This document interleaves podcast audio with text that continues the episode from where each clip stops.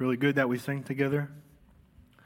When we sing together, the promise is that through corporate worship, our hearts are built with faith and strength to continue to follow God.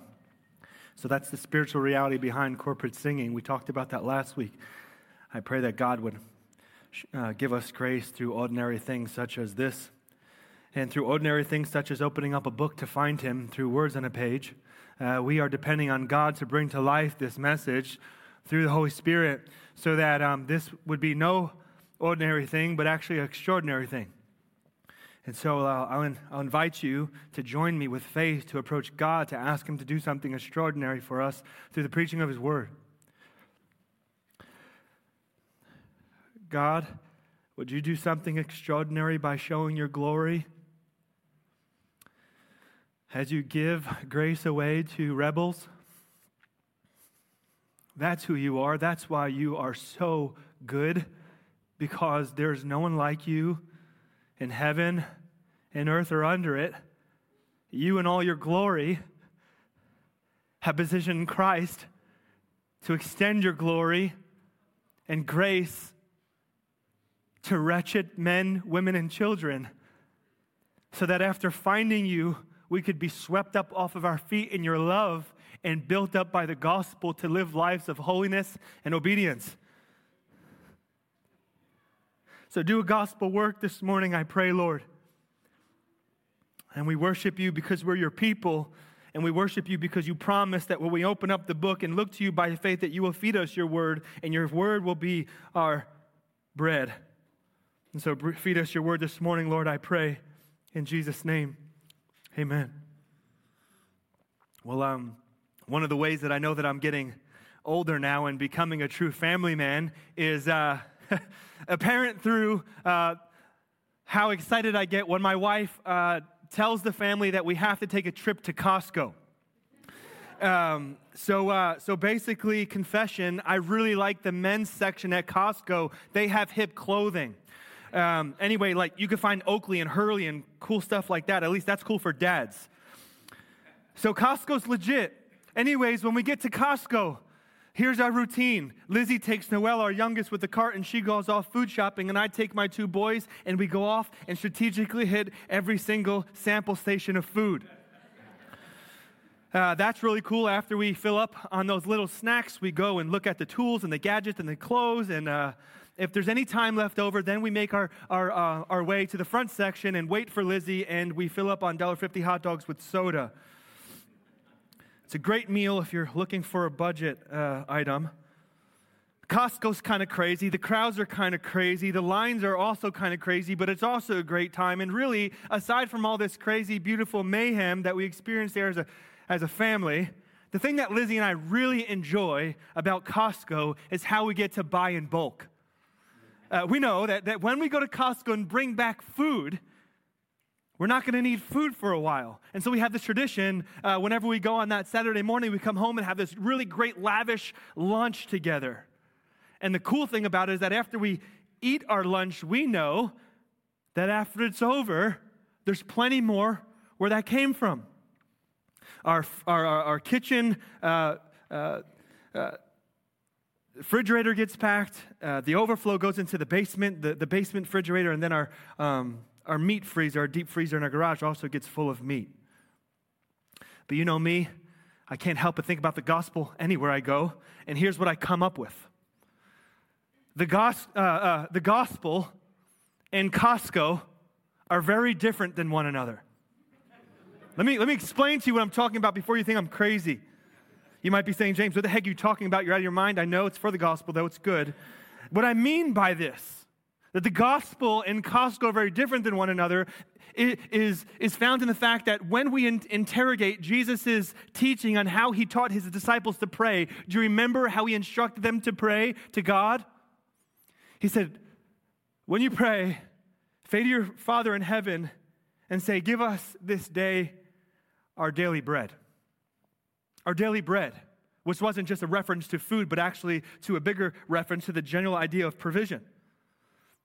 In other words, Christians are to live their lives um, totally dependent on God. What am I not saying? I'm not saying that Christians shouldn't shop at Costco. That would be a really bad day for me. I'm not saying that it's faithless to shop at Costco. I am saying that it is an absolute blessing where we live in our time, place, and culture to have excess, abundance, a savings, and a retirement plan. But I'm also saying that in all of this culture of excess and comfort, there is a real temptation to forget the one who provides for it all. That nothing that we have comes from the merit of our own hands, but that it all comes from the Lord.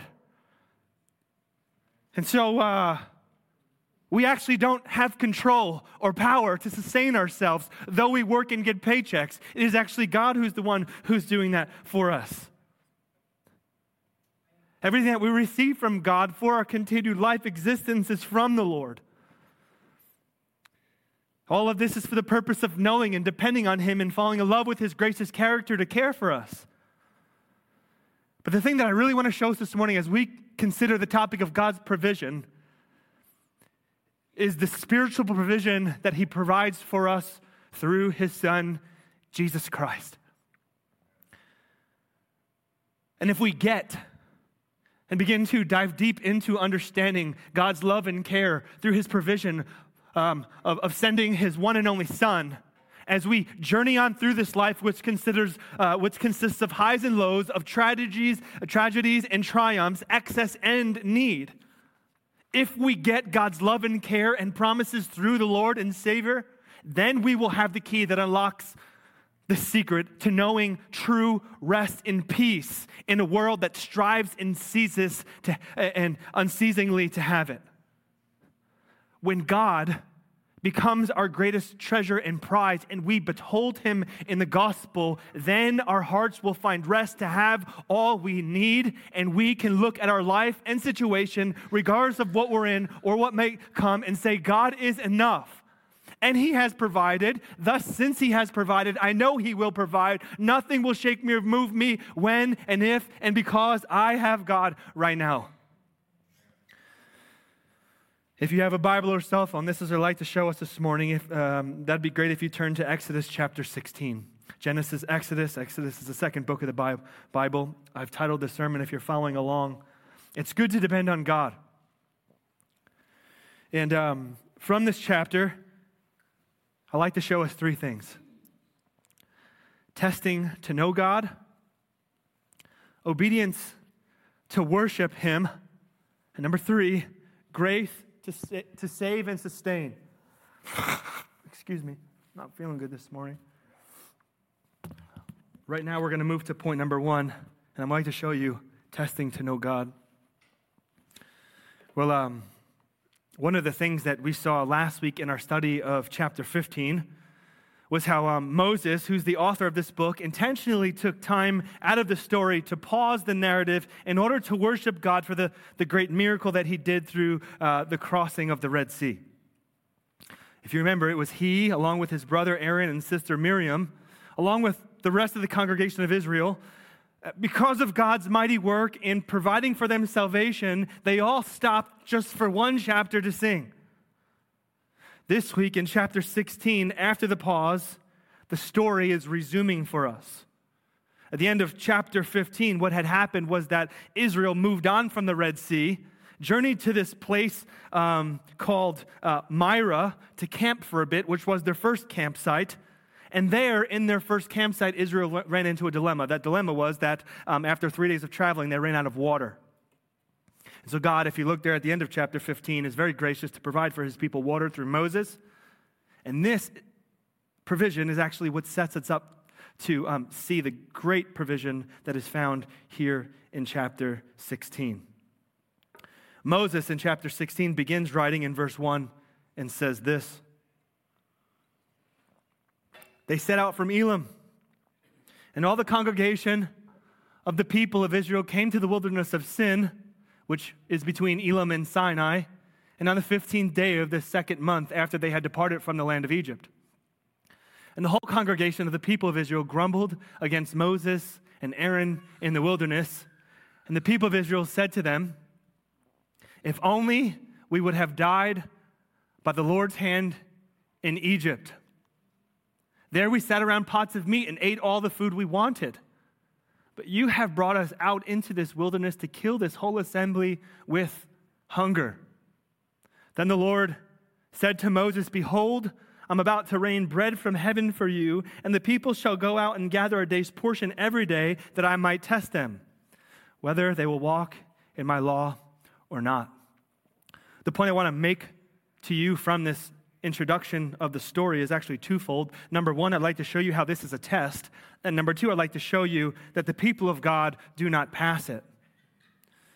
Number one, in, in verse four, you, you, we see clearly that this is a, a, a test from God. He says that I may test them. And number two, we see how his people in this chapter indeed don't pass the test of faith.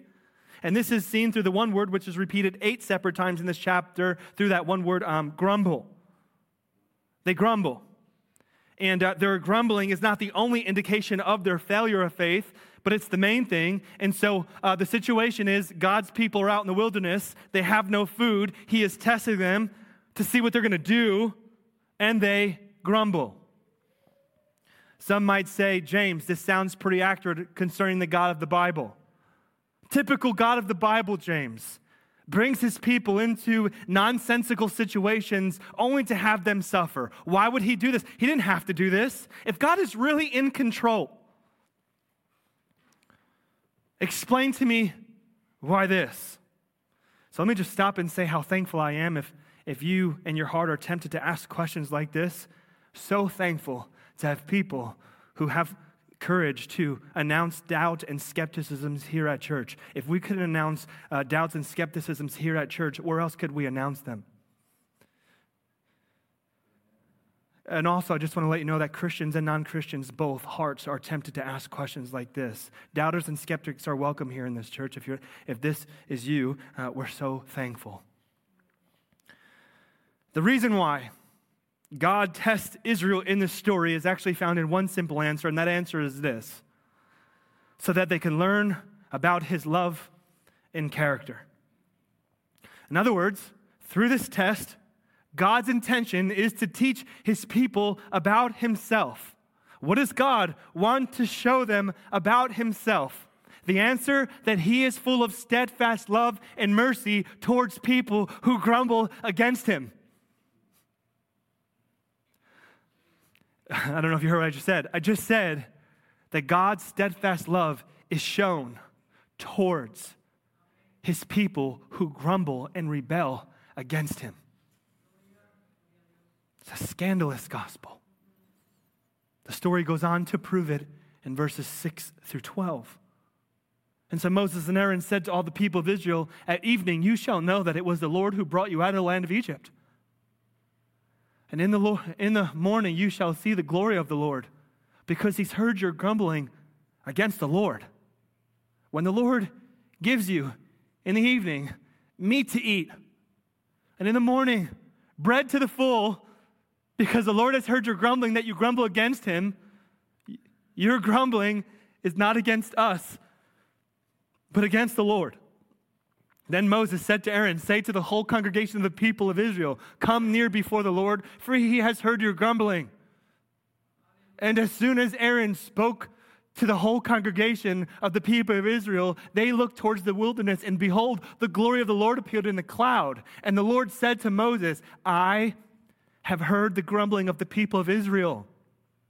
Say to them, At twilight you shall eat meat, and in the morning you shall be filled with bread. Then you shall know that I am the Lord your God. What did we just read? We just read that Israel has crappy, bad attitudes against God and their life situation. And indeed, through the word against, that their complaint stood in direct opposition to Him and His plan for them. And what did it provoke God to do and be like and act like in this text? Did it provoke him to anger or deal with his people harshly? No, actually, the text says that it provoked him to reveal his glory. And where is his glory found here in this text? In his provision of food towards his grumbling people. In other words, The glory revealed here in this text is found in the grace God gives to people who do not want Him or His plan, and who doubt Him, and who prefer not to be His and rather dead. And you think I'm overstating that or putting it too heavenly. I just want to read you verse 2 again. This is what they said Oh, that we would have died by the hand of the Lord in the land of Egypt when we sat by the meat pots and ate bread to the full. For you, speaking to Moses, but actually against God, have brought us out into the wilderness to kill this whole assembly with hunger. I don't know if your heart's being drawn to this to see the parallel towards us. We're going to get there in a second. But here's the deeper picture. For the past 10 chapters, God has over and over again worked miracle signs and wonders on his people's behalf to save them, to protect them, to deliver them, to rescue them, to care for them, to preserve them, to give them grace, to deal with them mercifully. And up until this point of the story, God has kept every single one of his promise that he has made for his people. And I started off by reminding you of what they did in chapter 15 do you remember what they said just one chapter ago? They said, Praise God. He is so great. He's so good. He's merciful. We belong to Him. He belongs to us. We love our salvation. Our future's sure and certain. There is no other than God. A month and a half later,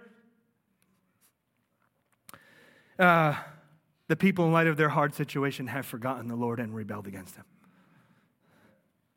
Their life situation has stripped them from having faith in believing that God is good. What am I trying to show you? I'm trying to show you right now that Israel still had much to learn about God. Thus, God's test with purpose of teaching them about himself is appropriate.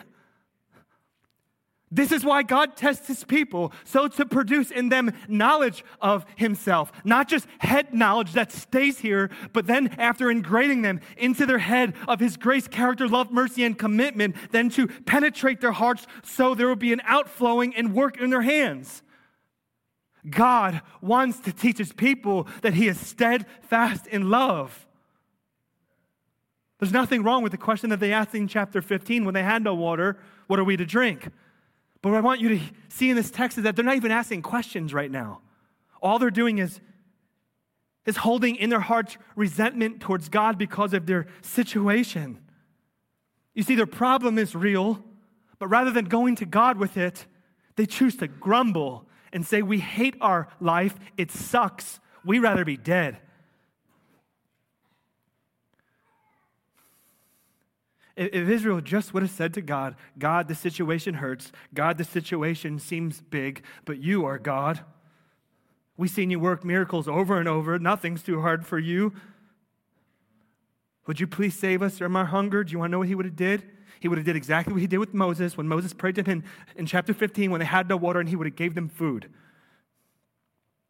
We want to know good news? Even though they don't pray like this or believe this, guess what God does?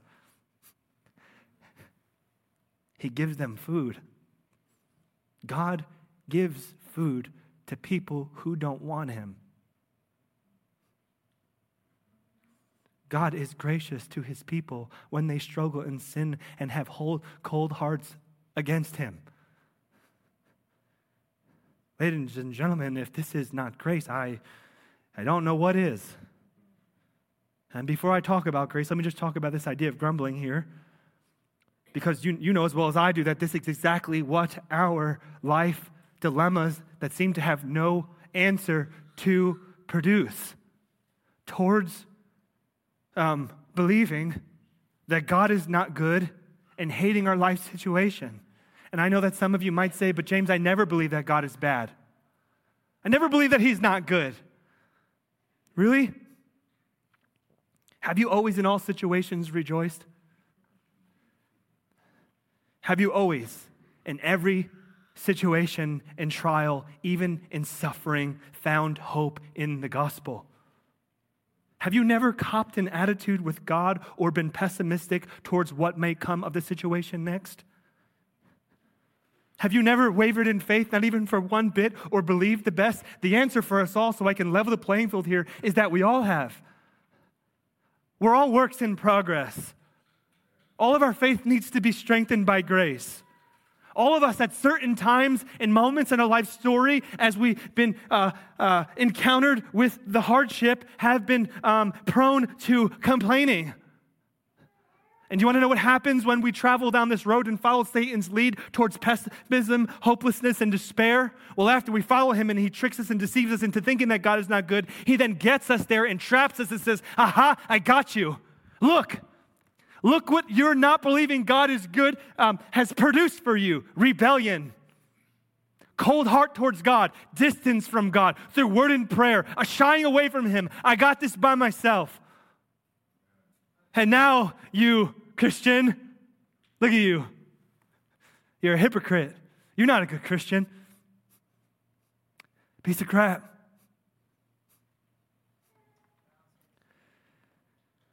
This is how Satan lures us in to believing that God is not good. And this is what he wants to do produce in us condemnation. He wants us to believe and be tricked that God rewards those who are good to him, that, that, that, that God's grace is only given toward those who are good. Hey, it's not the gospel. Here's the gospel God doesn't give good things to good people, He gives the best thing to the worst of people his son, Jesus Christ. To the, the, the, least of these, to, to wretched rebels. God delights in showing mercy to rebels. This is where the glory of the gospel is actually found. Let me remind you that God here in this text is looking at his people who do not want him after he's even saved them and delivered them from slavery. And he says, I'm, I'm committed to these people. They're mine. I chose them. I will be good to them, even if they're not good to me. And this is where my glory is shown. God delights in showing mercy to people who grumble. So you can personally rebuke the evil one who condemns you because of your grumbling, who says that God doesn't love you. You can show him this text and then lead him to the cross. Is this a ticket to keep on grumbling? Absolutely not. This is a ticket to know the free grace and invitation that is found in the gospel of Jesus Christ. Why would God show us this type of grace and mercy? The answer to change, move, and transform us by His grace so that we can be conformed into the image of His Son through the grace that He has given to us through His life, death, and resurrection. Grace transforms lives. One man named Dane Ortlund, he wrote a book, Gentle and Lowly. He was actually expounding upon one Puritan preacher named Thomas Watson. And in the book, he said this If you're a part of Christ's body, your sins evoke his deepest heart, his compassion and pity. He's on your side. He sides with you against your sin, not against you because of your sin. He hates sin, but he loves you. The sins of those who belong to God open the floodgates of his heart and compassion for us. The dam breaks. It is not our loveliness that wins God's love, it is our unloveliness. God is committed to teaching us about himself through the grace that he is committed to giving us through his son, Jesus Christ. God the Father is pleased to exalt his son. Why and for what purpose? Why? Because he has merited for us on our behalf salvation on the cross and reconciled us as sinful people to himself, where we become children of God. This is how Christ is exalted by saving and extending grace to sinners. Why would God the Father pull out his love if that is true? It can't be true. My brothers and sisters, what I want you to know about the gospel is that God is committed to you, even in the worst of your sin so that you, by grace and mercy, can be wooed back to, to Him forever. I'm wondering for you if there's any life circumstance or situation that has caused you to grumble or to believe that God isn't good. How is Satan using your situation to keep you from believing this or experiencing God's love? I just want to remind you the gospel God has brought you this hard situation so to prove himself. And what he will prove about himself is, is grace and mercy because what Christ has done for you on your behalf. And so stop and let us consider the wonderful and marvelous cross of Jesus Christ. God is ordering our life events in such a way that uh, He's not going to stop pursuing us until we completely get His love. That's the gospel grace and commitment that we get as we live before Him. Amen? Well, that was point number one testing to know God. I'd like to move now to show you point number two, which is um, obedience to worship Him. The, um, the text goes on. Uh, after God spoke to Israel and said that he was going to provide for his people, even in their grumbling, the story says in verses 13 through 21 this In the evening, quail came upon and covered the camp. In the morning, dew laid around the camp. And when the dew had gone up, there was on the face of the wilderness a fine flake like thing, fine as frost on the ground. When the people of Israel saw it, they said to one another, What is it? For they didn't know what it was. And Moses said to them, It's the bread that the Lord has given you to eat. This is what the Lord has commanded. Gather of it, each one of you, as much as he can eat. You shall each take an omer, which is the equivalent measure of 3.5 pounds. Fun fact. According to the number of persons that each of you has in his tent. And the people of Israel did so. They gathered some more, some less, but when they measured it with an omer, whoever gathered much had nothing left over, and whoever gathered little had no lack.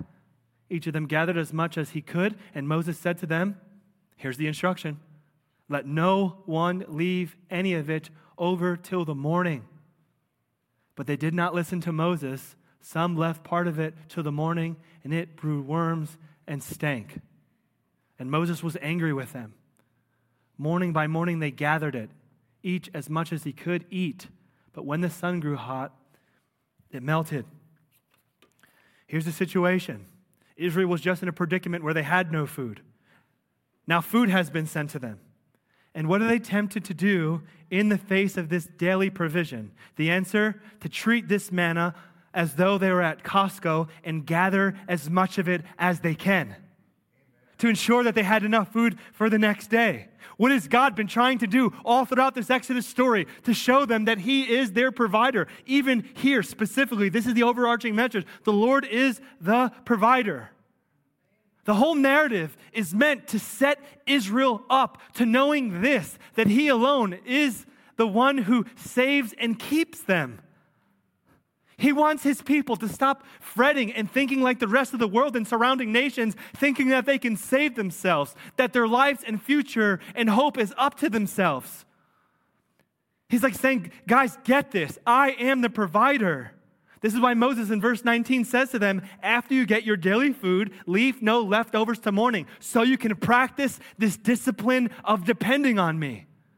This would have been hard for a, a cultural context like Israel. Why? Because there was an agricultural culture. Farmers know that if they harvest only enough food for one day at a time, that eventually things are going to run out because there's no animal or crop that produces uh, food or sustenance every day. And so, what God is doing through this commandment is inviting them to push back on their natural inclination to gather and provide for themselves. And they couldn't do it. They couldn't do it. And so, they're not struggling with clinical, but situational anxiety. What is anxiety? Anxiety is a mixture of fear and impatience. Israel was fearful of what may or may not come. And so, with impatience, they scramble and turn to themselves in order to keep their lives. This is why Moses is, is really angry in verse 20, because instead of gathering in such a way that trusted God, like the commandment said, they gathered for two days. He's like, guys, come on, man. Have you got this by now? But I also am going to say that Moses hasn't always been this great man of faith. Do you remember the story? I mean, we read it together, even starting in chapter 3. Moses, at one time in his life story, had little to no faith. Remember, God came to him in chapter 3 and said, Moses, I'm going to choose you, buddy, to go to Pharaoh. And Moses said, God, you got the wrong guy. Well, uh, Moses said, uh, Who am I to do that? God said, Don't worry, Moses, I'm going to go with you. Moses said, But, but God, I don't know how to speak. The people won't listen to me. God said, Well, I'm going I'm going to send your brother to speak on your behalf. I'll provide for your every need. I'm going to do miracles for you. And so, in the context of the command to obey God by faith, Moses, before any of these great miracles happened, actually couldn't do it. God was giving him great promises for miracles that he was the one who was going to go before him, but he couldn't get there. It was only through God's faithfulness that Moses learned of his grace and commitment. But now, by, by God's grace, he's come to the point after seeing them all that he finally gets it. Israel, come on. God has done enough. He has proved himself enough. He will be faithful. But here's the awesome thing about Moses' faith he's not like uber spiritual and detached from reality, right? This isn't a faith claim that has no real, real boots on the ground. In chapter 15, he prays for the need. He doesn't ignore the need, he prays for water.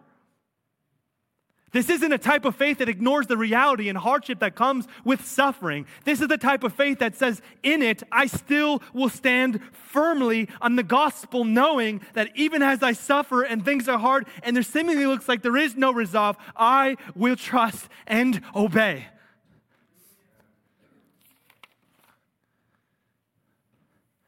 So in 15, he prays to God as an exemplary of trust and in 16, he advocates for obedience through telling Israel that they should obey the command only together at one day at a time. What I want to tell you about obedience, uh, my brothers and sisters, is that it is actually the most uh, practical way of worship. Obedience is the fruit of true faith and trust in God. It's an act of worship. Romans chapter 12, verse 1 says this Therefore, brothers and sisters, I urge you in view of God's mercy, to offer your bodies as living sacrifices, holy and pleasing to God. This is your true and proper worship. Live holy unto God and obey Him. This is worship. And here's the, the, dilemma with obedience as we think about our own lives. Oftentimes we think of it too narrowly as if it only has to do with ourselves, but actually, obedience is much bigger than ourselves. Obedience actually affects three other categories. I was online this week reading a, an article written by an old seminary professor of mine named Dan Doriani. And Dan said that our obedience actually goes on to affect three other categories. It goes on to affect God, it goes on to affect the church, and it goes on to affect the world. How so? Well, if obedience is an act of worship, then of course it is about God. And disobedience would affect God in in uh, keeping him from getting, getting the praise which is due from the grace that we have received in our lives? Do we see God as infinitely treasurable? Do we see him of infinite worth? Are the songs that we sing here on Sunday morning actually true? Well, if they are, then our lives would be packed with obedience. Obedience is an act of worship towards God. How about the church? Well, I told you last week that the church is all about living in a community. Um, so, uh, so if our community is a spiritual family, and there in our spiritual family we have some people who are living in disobedience, what actually ends up happening is that the church inevitably suffers. And so, if we're not reading our Bibles, we're not praying, we're dabbling in sin, tolerating it, practicing it, if we're really not close to God, lacking intimacy, our disobedience is actually causing the church to suffer. Because the church has been called by the gospel of grace to be built up on the gospel so the saints in it could be, be edified to the glory of Christ. And then the world. Well, we're, we're called to be ambassadors to the world. Well, if we're called to be ambassadors to the world, how can darkness drive out darkness? Only light can do that. How can a person whose life is fruitless before God go out in the name of Jesus, proclaim his name, and expect for there to be fruit? Non believers could sniff that from a mile away. You don't love God. There's no joy in you, and you're telling me to believe? Come on. But the true believer loves to obey because of the love of Christ that has been shown to them. They delight in the mercy that have been shown, and they delight in living in faithful obedience before the Lord. So the Lord is praised, His church is built, and non Christians get to experience the, the life changing gospel of the Lord Jesus Christ. It's our responsibility to obey, and I'm not calling you to obedience um, through, the, through, through the lens of religion. What's, what's the difference? Well, religion, religious obedience is obedience that obeys without actually loving God and looks at the religious rules as a, as a list of things to get do. So after they do them, God can love and accept them. Um, if, if that's you, you can, you can throw that away. You're, you're, you're better off not even doing that at all. Uh, I'm talking about heartfelt worship and obedience. I'm talking about, God, I love you. And the good news for you and for me is that obedience doesn't always come with the warm and fuzzies. Like if, you, if, if you're like me, you'll know over a long period of time that as you follow Jesus and take up your cross, that it's actually kind of hard. And so you don't have to ignore the situation that brings you pain or suffering. But you, by faith, can know that the gospel is enough, that God's word is true, that God Himself is true, so that you um, can forsake your feelings of emotions that would cause you to stray. And even in that moment of temptation, say, No, the gospel is enough. I will trust and obey. Despite what I feel, I will obey because God is true. Blessed is the man who trusts in the Lord whose trust is in the Lord. He's like a tree planted by water that sends out roots by the stream. It doesn't, he doesn't fear when the heat comes, for its leaves remain green. He's not anxious in the year of drought, for it does not cease to bear fruit. 1 John chapter 2. By this we know that we have come to know God if we keep his commandments. And so from his grace there is a appropriate response of obedience and it is for the Christian a delight. Amen. I'd like to finish in the last point, which is the grace that He gives us to save and sustain us. As we close our chapter, I want to take you into the New Testament. It's not like me, but we're going to use another passage. John chapter 6. And uh, here's why it's because Jesus is actually the fulfillment of this text in every way. I want to read to you Jesus' words so maybe the Holy Spirit can make this click for you and show you that there is good news for everyone. John chapter 6, Jesus is walking, crowds are following him, the crowds call out to him, and this is what they say to him Rabbi, what must we do to be doing the works of God? And Jesus answered them, This is the work of God, that you believe in him whom he has sent. So they said to him, then what sign do you do that we may see and believe you? What work do you perform? Our fathers ate manna in the wilderness. As it is written, He gave them bread from heaven to eat.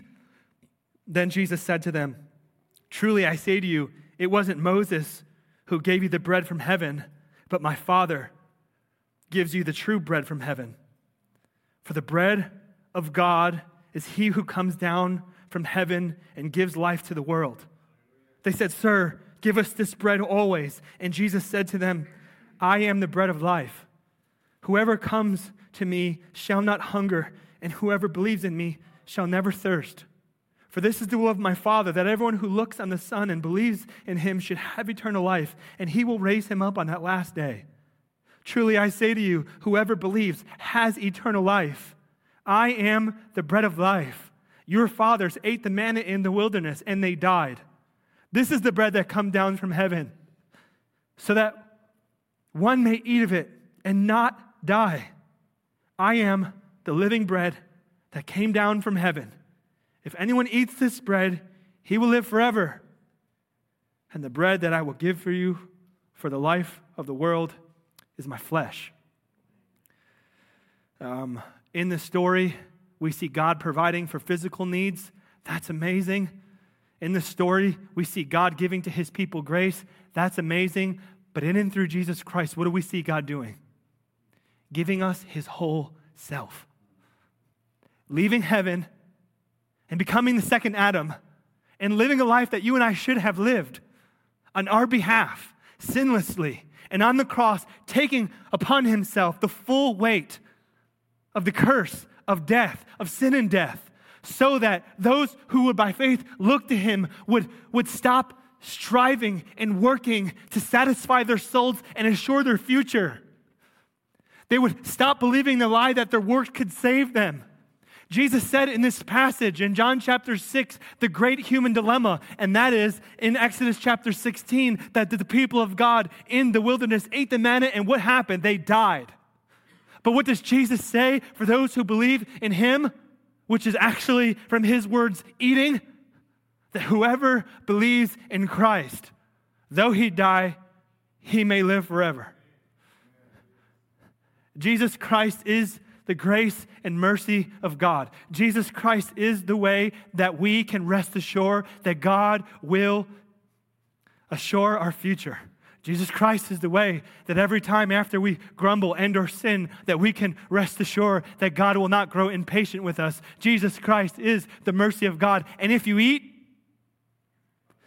you'll never have to worry about dying again. You'll never have to worry what is your status or position before God. We will not, like Israel, have to turn to ourselves to save ourselves or our future, but we will, through faithfulness, turn to the only one who indeed can save. Would you like to be saved?